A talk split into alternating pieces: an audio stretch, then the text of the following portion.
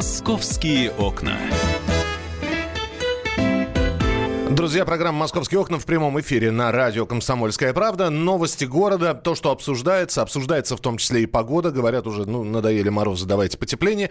Потепление будет в воскресенье. И на следующей неделе будет, ну, такая достаточно комфортная погода зимняя от минус 7 до минус 10 градусов. Это то, что обещают синоптики. Однако обсуждают не только это, обсуждают разные темы. И вот Анастасия Варданян, корреспондент московского отдела «Комсомольской правды», пришла с историей, которую, знаете, э, как каменный век. Язык э, не поворачивается ее назвать цивилизованной и человеколюбивой. Э, недовольные соседством с ребенком, инвалидом, ребенок, который передвигается на коляске, жители московской многоэтажки вырвали пандус в подъезде. Пандус, который установили специально для этого ребенка, в том числе, чтобы можно было подниматься и заехать в подъезд на э, инвалидной коляске. Это правда? Вот многие, когда увидели эти заголовки, не поверили. Настя, это а, правда? Добрый день, дорогие слушатели. К сожалению, вынуждена сказать, что это правда. И история совсем не добрая, не пятничная. И дважды а, все это повторялось а, с этой семьей. То есть они дважды пережили э, сломанный пандус. Ну, э, все это произошло на авиамоторной улице, куда семья, прекрасная семья, очень приятная семья с тремя детками, э, один из которых инвалид детства, у него ДЦП, то есть ребенок передвигается на инвалидном кресле, да, то, о чем ты сказал, они перебрались туда, переехали в мае и выбрали эту многоэтажку не случайно. Рядышком находится школа для детей, у которых проблемы с двигательной активностью. Угу. Вот, и люди купили квартиру, и спустя какое-то время мама написала заявление, как а, того требует наш закон, чтобы установили пандус. Да? А пандус управляющая компания установила, он установлен в двух частях, то есть около входной двери один пандус, и второй ведет к лифту. Ну а дальше давайте послушаем Виталию, мама мальчика, для которого установили пандус. Вот что она рассказывает. Просто история, как выяснилось, началась-то не день и не два назад, а еще в, в октябре. октябре. Виталия вот что рассказала. 16 октября мы повели детей в сад, старший сын в школу пошел. В 8 часов утра обнаружили, что щеколда откинула пандус и залита лаком. Залита намертво, приварена, как я выражаюсь. Невозможно повернуть щеколду никуда, ни в какую сторону. Рычажок щеколды не работал, потому что был залит и высох уже соответственно. Я так подозреваю, что сделали это на выходных. Мы отсутствовали, ездили к родителям моего супруга на дачу. Я обратилась в дежурную часть, написала там заявление, мне его приняли, дали на талон, дали телефон участкового. Участковому я не дозвонилась сразу, звонилась только на следующий день. А нюанс еще был такой, у меня было проколото колесо, ну, то есть это все в один день было. Я озвучила, да, что мало того, что там вандалы залили мне щеколду, еще и прокололи колесо. И участковый мне не перезвонил на следующий день, как обещал, когда я ему стала названивать раз, два, три, я еще звонила, трубку он не брал. Дальше начались нападки соседей. Была замечательная женщина, барышня, она орала на меня, было много очень гадких фраз. Дальше были претензии от других жителей подъезда. Они, когда меня встречали, они вот действительно с претензией требовали с меня, чтобы я убрала пандус, который установила. Это была мама того самого мальчика, для которого мама установили, Федора, да. да, установили пандус. Вот э, перед тем, как мы еще одного эксперта услышим в эфире, Настя, я хотел просто спросить, а кто эти люди? Чем им пандус мешал? Одним внешне не нравится, вторым ходить неудобно. Так вот, закончилось тем, что позавчера буквально они выломали его с корнем. То есть э, просто выломали зверски. Мама не могла взять ребенка на руки вместе с коляской, это нереально. Плюс у нее еще двое детей, которые все это были вынуждены наблюдать. Ну и оскорбления жуткие, которые страшно в эфире повторять. Э, вот эта 33-летняя мать троих детей, она вынуждена терпеть э, оскорбления в адрес ее э, и в адрес адрес вот этого бедного малыша с э, ДЦП. У нас на прямой связи помощник председателя Московской городской организации Всероссийское общество инвалидов Наталья Гаврилина. Наталья Леонидовна, здравствуйте. Здравствуйте. Вот вы знаете, ну, во-первых, когда, э, ну, сейчас вот э, Виталия рассказала, что участковый ей так не перезвонил. Во-вторых, насколько я понимаю, у нас все-таки э, подъезды, в том числе э, и дома, оснащены камерами видеонаблюдения. И увидеть людей, которые выламывали пандус или заливали за, за, за щелку пандуса лаком, наверное, установить все-таки и привлечь к ответственности, потому что э, можно, потому что все-таки это порча городского имущества имущества. Вот. Ну а самое главное, можно ли на этих людей как-то повоздействовать? Я... Вот что вы скажете об этой истории вообще?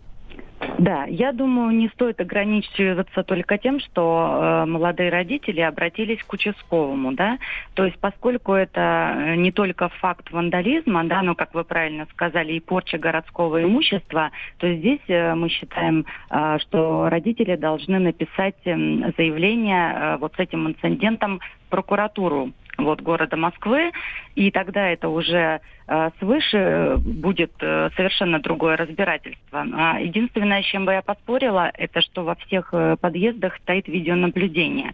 Э, если бы, допустим, в подъезде у них был бы не пандус, а платформа, да, на которой могут подниматься инвалиды-колясочники, вот тут присутствует видеонаблюдение. Mm-hmm. Ну, а да, если у них в подъезде э, на самом деле установлены камеры, то, конечно, правоохранительным органам э, будет еще проще найти людей, которые занимаются вот этим непотребным просто э, делом, да. Э, Наталья, вы, нашего, можете, да? вы можете вот эту вот э, э, ди, дикость эту объяснить? Потому что одни хотят выселить детей больных раком, кричат да, о том, такое. что, э, значит, онкология заразна. А другие вырывают э, с корнем пандус. А откуда Мир такое... Сошел с ума? Не, откуда такое нетерпение? Э, или, или это всегда было? А, вы знаете, э, я очень наде... Э, надеялась, что вот э, в последнее время такие случаи, они, в принципе, уже стали исчезать, по крайней мере, в городе Москве. Вот. Люди как-то стали более лояльно относиться к инвалидам, да, зачастую предлагают свою помощь. И поэтому вот эта дикость, вот такие вот поступки, они просто, вот я даже не знаю, вообще-то человечество должно как-то эволюционировать, да, а тут какой-то просто вот остановка в развитии. Вот непонятно, Э, э, какие, какие это люди, да, и что их э, сподвигает вот э, на, на такие поступки. Э, мы всегда обращаем внимание и говорим, что наше здоровье, оно настолько хрупкое, что в любой момент э, ты можешь оказаться на этом месте. И вот ты как как ты будешь себя чувствовать э, с таким отношением. Ну, то есть для нас это, это вообще ситуация непонятная. Ну и тогда финальный вопрос, Наталья. Мы можем долго здесь и вы, и Настя, и я разговаривать и обсуждать, а этим людям жить а, в этом доме. Э, и в голову приходит мысль, а не легче ли им переехать, потому что соседи житья не дадут. Можно к участковым обращаться, заваривать крепко-напкрепко эти пандусы, но с такими людьми просто жить вместе. Они найдут способ нагадить? А, я считаю, что сдаваться не стоит. Вот. Э, переехать это никогда не поздно, но поскольку вот э, этот случай получил такую огласку, да, и в СМИ, и по телевидению, и э, я надеюсь, что они все-таки, родители, подадут э, в прокуратуру именно заявление, вот, и про, что ну, должно напугать этих людей, остановить. Э, надо все-таки ну, попытаться побороться, да, а переезжать это э, не факт, что куда они переедут, там не найдутся такие же. Спасибо большое, что были у нас в прямом эфире. Э, Наталья Гаврилина, помощник председателя Московской городской организации Всероссийское общество инвалидов. И мы рассказываем о, об истории, когда недовольные соседством с ребенком-колясочником соседи не все соседи, да, некоторые из жителей этой московской многоэтажки вырвали пандус в подъезде. Вот, посмотреть бы на этих людей. Э, услышать их аргументы, чем им пандус мешает. Настя, ну, насколько я понимаю, да, эта история, в общем, не заканчивается. Им не нужно обращаться ни в какую прокуратуру, да, следственную проверку инициировал Следственный комитет. А речь идет о возбуждении уголовного дела по статье «Вандализм». Но, к сожалению, наказание у нас довольно-таки мягкое. Статья хоть и уголовная, но небольшой штраф в 40 тысяч рублей еще бы, на всего предусмотрен. Еще бы установить тех людей, которые это сделали. Будем надеяться. Будем следить за этой ситуацией. Да, и будем рассказывать, потому что история, в общем-то, как и мы и сказали, не закончилась. А, Настя, спасибо тебе большое. Анастасия Вардаленко, корреспондент Московского отдела «Комсомольской правды», была у нас а, в эфире. И мы продолжим. Ну, а сегодня, да, сегодня пятница, «Московские окна». И с одной стороны, хотелось бы рассказать о чем-нибудь радостном. Я не знаю, насколько радостное, что в подмосковном Чехове поймали на взятках двух офицеров полиции. Вот будем разбираться, кто на чем погорел, как попались. А об этом подробности вы услышите через несколько минут. «Московские окна».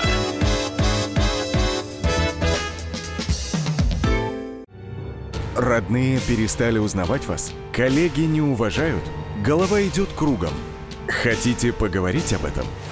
В эфире радио «Комсомольская правда» психолог Сергей Аракелян подскажет, как решить любую проблему. Ведь нерешаемых проблем нет.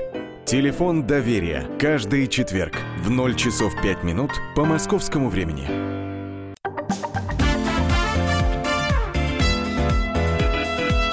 «Московские окна». Итак, друзья, продолжается программа «Московские окна». И сейчас мы вам будем рассказывать о том, что в подмосковном Чехове поймали на взятках двух офицеров полиции. А, брали деньги. За что брали деньги? Как попались? Вот об этом сейчас а, корреспондент Московского отдела «Комсомольской правды» Александр Рогоза расскажет. Саш, привет. Привет, Миш. А в Чехове, судя по всему, там большая, знаешь, операция по чистке рядов, видимо, намечается, потому что м- там но всю эту историю раскрутило управление собственной безопасности МВД. А, для начала, да, действительно, два человека попались на взятках. А, Причем, а, ну, знаешь, иногда там полицейские взятки бывают не знаю, закрыть на что-то глаза. А тут в одном из случаев 90 тысяч рублей сотрудник полиции получил за то, что он э, уничтожил вещдоки из уголовного дела. А вещдоками была видеозапись. Почему 90? Вот мне, я меня, вот не знаю. Меня всегда эти суммы Ты, поражают. То, но смотри, то есть, я, я, конечно, не, не хочу никого обидеть, но... То, то есть там торговля была, да, 100 тысяч? Торговля нет. была. Знаешь, по, по, по одной из версий, Давай я расскажу. Да. Он уничтожил а, видеозапись а, большой такой потасовки, которая случилась прошлым летом а, в Чехове между двумя этническими группировками. Армяне и дагестанцы, как говорят, делят там какие-то вот рынки. Так вот, а, взятку дал армянин. То есть, может быть, поэтому, то есть сбил на 10 тысяч, 90 тысяч итоговая сумма, но... А, это еще не все. Второй человек, которого поймали, он тоже э, получил деньги от этнического армянина, но уже за другую тему он э, за 200 тысяч обещал, э, так сказать, крышу э, его кафе, его точки общепита. Э, то есть обещал э, там предупреждать о проверках или вообще как бы делать так, чтобы проверк, проверок никаких не было. Но, как я уже сказал, судя по всему, это только вершина айсберга, потому что вчера стало стало известно, что и начальник э, вот этого чеховского отдела полиции задержан. Э, сегодня э, всех троих уже, скорее всего, будут арестован, э, арестовывать, э, причем в Бабушкинском суде, потому что занимается делом главк. А э, начальник э, в данный момент его подозревают в незаконном обороте оружия. Дело в том, что ну, там сначала зашли и начали обыски по делу о взятках и начали проверять... И начали как, копать, что Кабинеты всех э, высокопоставленных полицейских в Чехове, в том числе и у них э, в домах прошли обыски, и у него в загородном доме нашли э, пистолет Макарова с, с обоймой, с настоящими боевыми патронами, и пистолет исправен, но со сбитыми номерами. Это большая загадка, то есть это не табельное оружие, это не наградной пистолет, пистолет со сбитыми номерами. А. Мы позвонили криминалисту Михаилу Иванову, спросили, вот э, когда вот такое оружие попадает... Михаилу Игнатову. Ой, да, прошу прощения, Михаилу Игнатову, криминалисту, спросили, если вот такое оружие попадается, номер сбит. Это говорит о том, что сразу, да, криминальный хвост за этим оружием тянется. И вот что Михаил Игнатов нам сказал.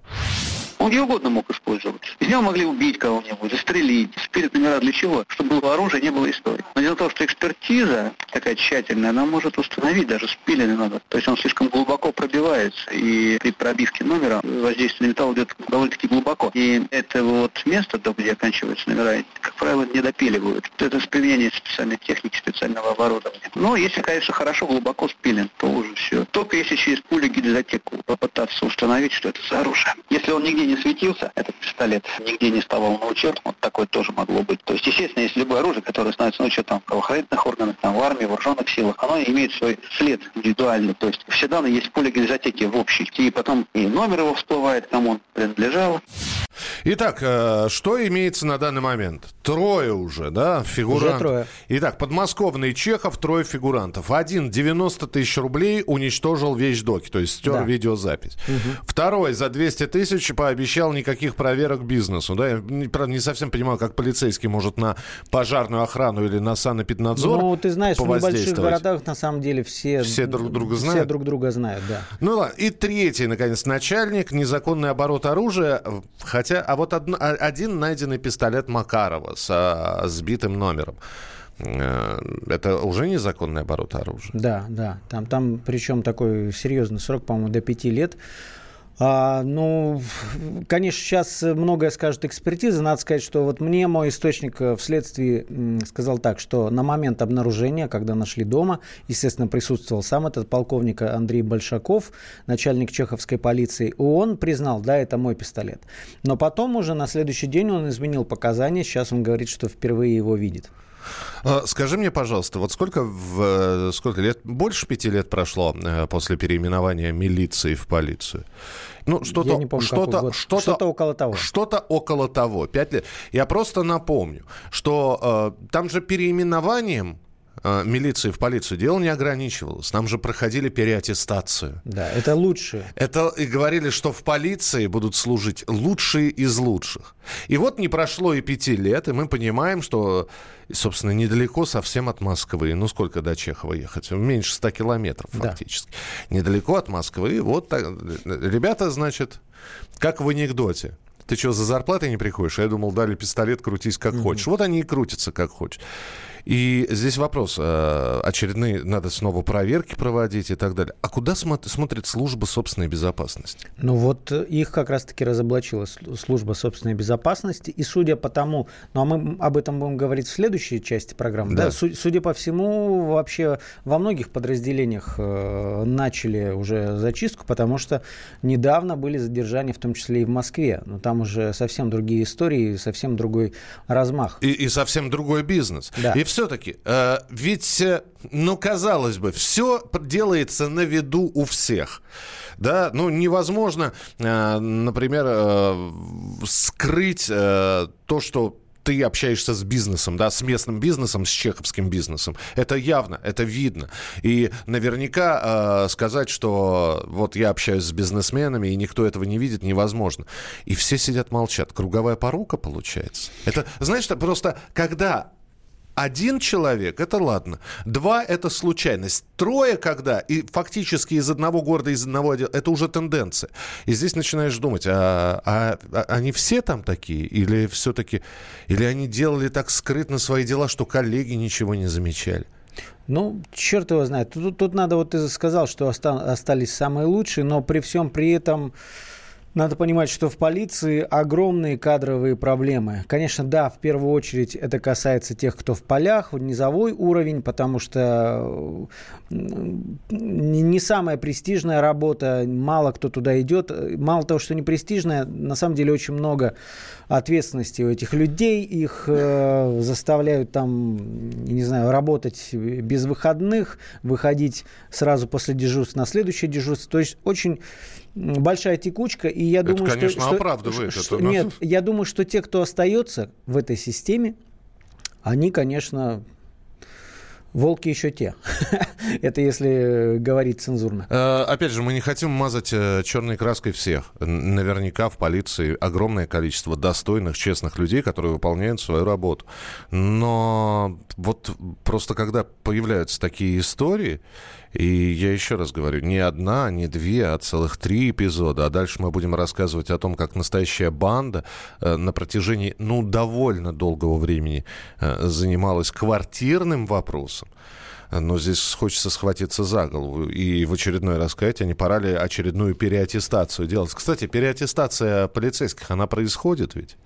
Ну, они, они Э, ежегодно сдают, там, в том числе и даже на физподготовку экзамены. Но понимаешь, в чем? Вот мне один сотрудник полиции инкогнито рассказывал, что даже вот все эти аттестации, они проходятся за деньги. То ну, есть... ну, может быть, не все, но многие сотрудники просто никуда не выезжая проходят э, переаттестации за деньги. Угу. Ну, в том числе... Это по... как диспансеризация. Заходишь да, к врачу, в том числе по физподготовке. Сколько пальцев показывают? Два. Ну, видит нормально. В том числе по физподготовке, без стрельб, без э, там... Тебя даже не, не, не видят. Вот все говорили, что борьба там с животами, да, чтобы потянутые сотрудники. Ну, на самом деле всем плевать. Просто начальник подразделения э, собирает там с каждого сотрудника, деньги отвозятся, они даже никуда не ездят. А самое главное, что ведь не только в самом отделе, отделе э, Чеховском, где все это происходит, да, э, сейчас э, происходит вот это вот э, ос- осознание того, что рядом с нами оборотни работали, да. Между прочим, у, у всех задержанных есть семьи, да. дети, жены, да. И сказать, наверное, о том, что они ничего не знали, тоже будет неправильно. Наверняка знали. Ну, либо догадались. В любом случае следим, опять же, за развитием ситуации. Ну, а о том, как э, была задержана банда участковых. Дальше, дальше больше, что называется. В общем, у нас прекрасный э, пятничный эфир программы «Московские окна». Банда участковых, э, захваты московских квартир. Услышите все подробности буквально через несколько минут. Ну и, товарищи и господа полицейские, э, большая ли текучка на работе? Вот э, расскажите, я сейчас не хочу, чтобы вы оценивали деятельность своих коллег, но действительно ли большая текучка на работе? Вот, и действительно ли люди долго э, в отделе не задерживаются? 8 9 6 7 200 ровно 9702. Присылайте свои сообщения. Московские окна.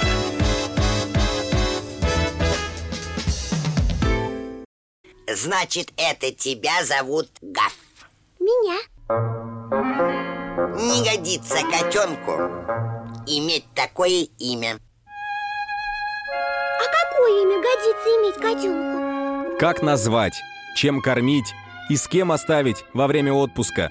День открытых зверей на радио «Комсомольская правда».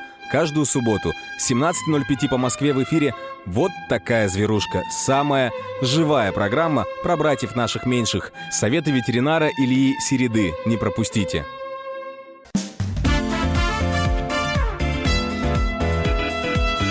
«Московские окна».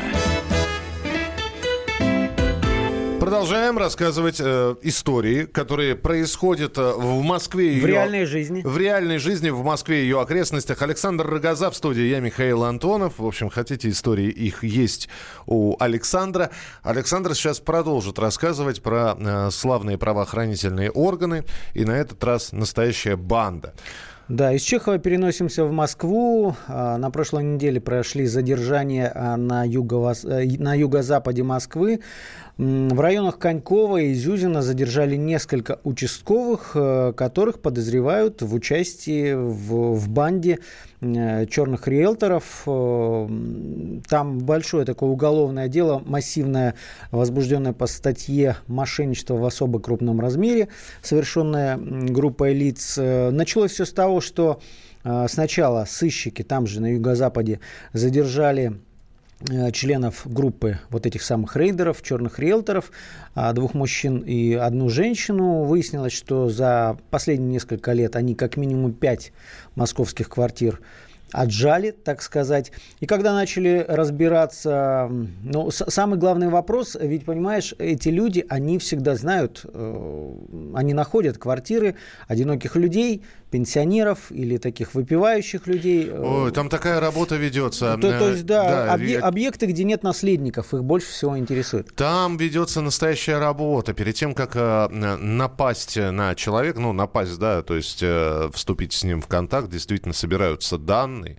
Знаете, это может э, разведслужба некоторых э, государств позавидовать, как, как но, находится эта информация. Но понимаешь, что тут все гораздо проще, проще, потому что вся разведка это хорошо подойти к участковому. Потому что участковый на своем участке знает, поверь мне, все такие квартиры. Где живет одинокая бабушка, у которой нет родственников. Там, или какой-то мужик, которому досталась квартира, а он крепко квасит. И, и вот это вообще любимая, конечно, жертва э, черных риэлторов. Ну, обычная схема, когда таких людей начинают спаивать, потом подсубывают какую-то э, бумажку. И в итоге он в лучшем случае оказывается живущим где-нибудь в раздолбанном доме доме в деревеньке глухой, а квартира его уходит этим э, негодяем. А в худшем человек остается без жилья. Он остается улице. без жизни. И без жизни. В худшем случае бывают, и так, бывают такие истории. Так вот, э, сейчас на юго-западе ну, участковых э, подозревают в том, что они, во-первых, сливали информацию этим черным риэлторам, то есть вот просто показывали на своем участке. Вот вам, дорогие друзья. И делали это, конечно, не за красивые глаза, то есть за взятки. Э, суммы пока непонятны. А вторая их функция в том, что когда люди начинают жаловаться, просто все это дело волокитить и отказывать в возбуждении уголовных дел. Так, по крайней мере, звучит э, версия следствия. Э, сколько человек э, вот участковых фигурирует а, в этой сейчас, истории? Сейчас, по-моему, 3-4. Напомню, что это районы Конькова-Зюзина, но я так полагаю, это вот так же, как в случае с Чеховым, это только начало. А истории. сами эти черные риэлторы задержаны или? Да, да. Тоже задержаны? Да. А, один в бегах, но вот трое членов группировки, они уже задержаны, то есть по ним вот идет расследование с 2017 года. Меня всегда поражало, да, когда мошенническим путем, а сколько читаешь историй, э, когда человека обманули ну, действительно обманули, споили и так далее. И всегда думаешь, ну а как же, а правосудие, а законодательная база, неужели она не защищает, не, и никаким образом нельзя доказать, что человек а, был обманут? Вот у нас на прямой связи Оксана Филачева, адвокат. Оксана, здравствуйте. Здравствуйте. Но вот истории про черных риэлторов, в том числе и в нашем эфире, регулярно появляются, да. и, ни, и никакого эффективного метода борьбы с ними нет, насколько я ну, понимаю. есть эффективный способ борьбы, это возбуждение уголовных дел и привлечение к уголовной ответственности. В части долевого рейдерства первая ласточка такая была, это приговор по Евгению Макарову, бывшему участковому Щукина, и вторая большая, скажем так, э, победа, это в декабре 2018 года был при, вынесен приговор господину Богомолову, бывшему владельцу агентства недвижимости, территории недвижимости 21 век. Там как раз вот эти схемы э, займ денежных средств, якобы под залог недвижимости, а на самом деле по договорам дарения, договорам купли-продажи отнимали квартиры. И это к этому приговору следственные органы шли 11 лет. И вот эти два приговора -то являются вообще на самом деле первопроходцами, поэтому в декабре э, также 2018 года был арестован господин Гусельников и господин Доценко, которые использовали вот два способа отъема жилья, вот именно совмещенные долевое рейтерство и займы под залог квартир, якобы, а там уже схемы и, отступ, и отступное, и обратный выкуп и так далее. Поэтому, поэтому в данном случае, конечно, мы движемся вперед. Но и кроме этого нельзя не вспомнить э, решение Президиума Московского областного суда по делу пенсионеров Сидоровых, когда договор купли-продажи квартиры был признан договором займа денежных средств, э, и фактически старикам была возвращена квартира. Ну, Поэтому... Вот, Оксана, а вот скажите, пожалуйста, вот во всех этих схемах, про- просто когда начинаешь писать о, об очередной такой афере, угу. все рассказывают истории о том, как бездействует, по сути, полиция. То есть, когда спорные вопросы, они отходят в сторону, просто это все в судах, разбирайтесь сами. Хотя, казалось бы, вот эти вот асоциальные семьи и э, одинокие, это группа риска для черных группа риэлторов? риска, но тут проблема заключается в том, что низшее звено, которое на земле, оно э, крайне неэффективно помогает гражданам. Я не говорю, что не все, что никто не помогает. Часть, конечно, помогает, но большая часть э, занимает пассивную позицию в случае, когда захватываются квартиры или там старики одинокие выбрасываются на улицу. А это надо изменить в комплексе. Потому что вот те уголовные дела, которые сейчас переданы в суд и передаются, и те, которые расследуются, это вот мы к этому шли несколько лет. Лично я почти 4 года. Поэтому, э, вы понимаете, э, я, например, не могу заниматься всеми. Это, скажем так, э, определенное количество дел, которые я веду, а их на самом деле сотни и тысячи. И ну, не есть, только в Москве. То есть тут а... речь идет просто о раздолбайстве и какой-то халатности со, со стороны считаю, участковых. Или финансовой заинтересованности есть? Я думаю, что тут все в комплексе. И прежде всего то, что уже в течение многих лет, десятилетий была сложена практика, что была установка участковым в делах э, с собственностью не вмешиваться. Но тут вопрос такой, когда выламывают двери и выгоняют на улицу и избивают, э, как они могут не вмешиваться? Они обязаны вмешаться и предотвратить совершение преступлений. Поэтому должна быть более активная позиция, направленная на защиту интересов граждан. А тогда давайте еще один вопрос. И вот уже в сторону риэлторства повернем. А, а у нас ри, риэлторская деятельность на данный момент более-менее э, законодательно закреплена или тоже кто во что гораст? И без ну, документов... К сожалению, к сожалению, сразу говорю, она более, более не лицензируется. И именно в связи с этим связано огромное количество преступлений. Ведь Макаров тоже занимался, Евгений Макаров, бывший участковый, риэлторской деятельностью, и Богомолов занимался риэлторской деятельностью. И все было направлено именно на то, что именно через агентство недвижимости недвижимости э, совершать э, в том числе и преступные действия, связанные с отъемом жилья у граждан. То есть человек даже вот хочет продать квартиру, и он, он не может быть уверен, что ему попадется Конечно, честный риэлтор. Конечно, я всем говорю, что надо обязательно привлекать независимого специалиста, юриста обязательно. Потому что, например, сейчас ни в коем случае нельзя рассчитываться за квартиру через ячейку банковскую, так как расписки признаются недействительными. И человек может оказаться и без квартиры, и без денег, только чтобы была банковская проводка. Это просто правило, которое, от которого нельзя отступать при продаже квартиры. Я думал, что банковская ячейка как раз защищает человека. Ну, было вот как раз по приговору Богомолова один из эпизодов продавали квартиру э, в трехпрудном переулке. Мои, кстати, соседи за 96 миллионов. И было две ячейки. В одной ячейке их расписки, в другом деньги. А, когда они пришли забирать денег, денег там не оказалось. Зато у Богомолова оказались их расписки. Поэтому они потеряли и квартиры, и деньги. Слава богу, его удалось признать виновным по этому эпизоду. Спасибо, Оксан, спасибо большое, что были с нами на прямой связи. Оксана Филачева, адвокат. Э, Позволишь э, реплику? Короткую? Да, конечно, конечно. Просто вот занимаясь такими делами, я порой хватаюсь за голову, как просто оказывается вот в нашей действительности отжать чью-то квартиру. Потому что любые спорные вопросы, они отпра- перенаправляются в суды, но суды, они даже не, чаще всего не проводят никаких экспертиз, там, графологических, там, еще какие-то финансовых. Они могут верить тупо какой-нибудь ксерокопии явно поддельного документа. То есть предполагается, что вот эту проверку должны проводить какие-то правоохранительные органы, а не суды. Суды на этих кивают, эти на суды, и в итоге получается, что люди реально теряют свои квартиры. То есть была квартира, получил ноль.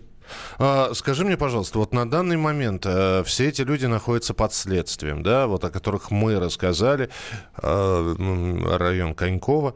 А сколько пострадавших, сколько фигурантов а, в этом деле? Потому что мы сказали... Вот, вот здесь пять квартир по этой группировке, но это пять доказанных, потому что... Там все живы, но просто все остались без квартир, да? Да, да, да завладели квартирой. А как люди, вот, вот эти вот люди пострадавшие, они на улице живут? Что, что с ними? Ну вот э, мы на днях выпустим большой материал по этой теме, тоже юго-запад, и какие бывают истории. Чаще всего это пожилые женщины, ну женщины больше живут, чем мужчины, то ну, есть да. в каком-то возрасте они э, пенсионерки-одиночки, и вынуждены после потери вот этих своих квадратных метров, э, принадлежавших ему всю жизнь, они вынуждены жить, ну, в лучшем случае у знакомых. Есть история, когда женщина, женщину пускали в храм пожить, там еще какие-то варианты, но по сути это люди, которые в одночасье просто... Которых превратили в бомжей. Да, при, причем при помощи государственной машины, то есть их выселяют с э, приставами, потому что есть судебное решение. А и... Саша, а самый главный вопрос. Вот, э, вот эти вот пять э, человек, пять семей, да, или, ну, или пять фигурантов этого дела, которые пострадали от э, черных риэлторов, они обращались Конечно. То есть каждый из них писал заявление в полицию, конечно. и именно на имя, имя, имя этих участковых, которые Ну, конечно, это, это первичный уровень э, полиции, то есть он выносит отказ в возбуждении уголовного дела или наверх отправляет какие-нибудь отписки, как он провел проверку, хотя, по сути, он никуда не звонил, ничего не проверял. Ну, это, к сожалению, и вот тут очень сложно доказать, это просто человек раздолбай такой, ну, действительно, у участковых очень много работы, очень много всякой волокиты, да, бумажной в том числе. Но Тут сложно доказать, он просто по, по, потому, что он там зашился и, и просто так халатно относится к своим э, обязанностям. Но есть же сроки рассмотрения заявления, прохождения обращений. Есть же сроки. Или э, все время были отписки какие-то? Ну, вот то, что мне показывали, там просто женщина э, жалуется. Там в процессе, вот когда подселяют, ну, вот махинации с долями квартир, подселяют каких-то посторонних, они начинают выживать хозяев. Ее даже били, есть э, бума- э, документы медицинские, но просто несколько раз участковый пишет отказ. Ну, в общем, я чувствую, что эта история надолго. В любом случае, э, о приговоре вот этой вот группе, в куда и участковые входят, об этой, ну, группе, я так сказал, банде э, риэлторов, э, куда и участковые входили, мы обязательно будем рассказывать. Читайте материалы Александра Газы на сайте «Комсомольской правды». Саш, спасибо тебе большое. Ну, а мы встретимся уже в рубрике «Афиша» в начале следующего часа. Далеко не уходите. «Московские окна».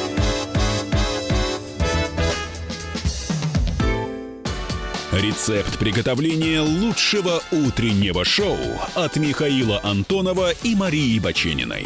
Это очень просто. Берем главные темы из интернета. Добавляем щепотку экспертов. Затем обжариваем главную тему желательно с двух сторон. Периодически приправляем все это мнениями слушателей. Иронию и сарказм добавляем по вкусу.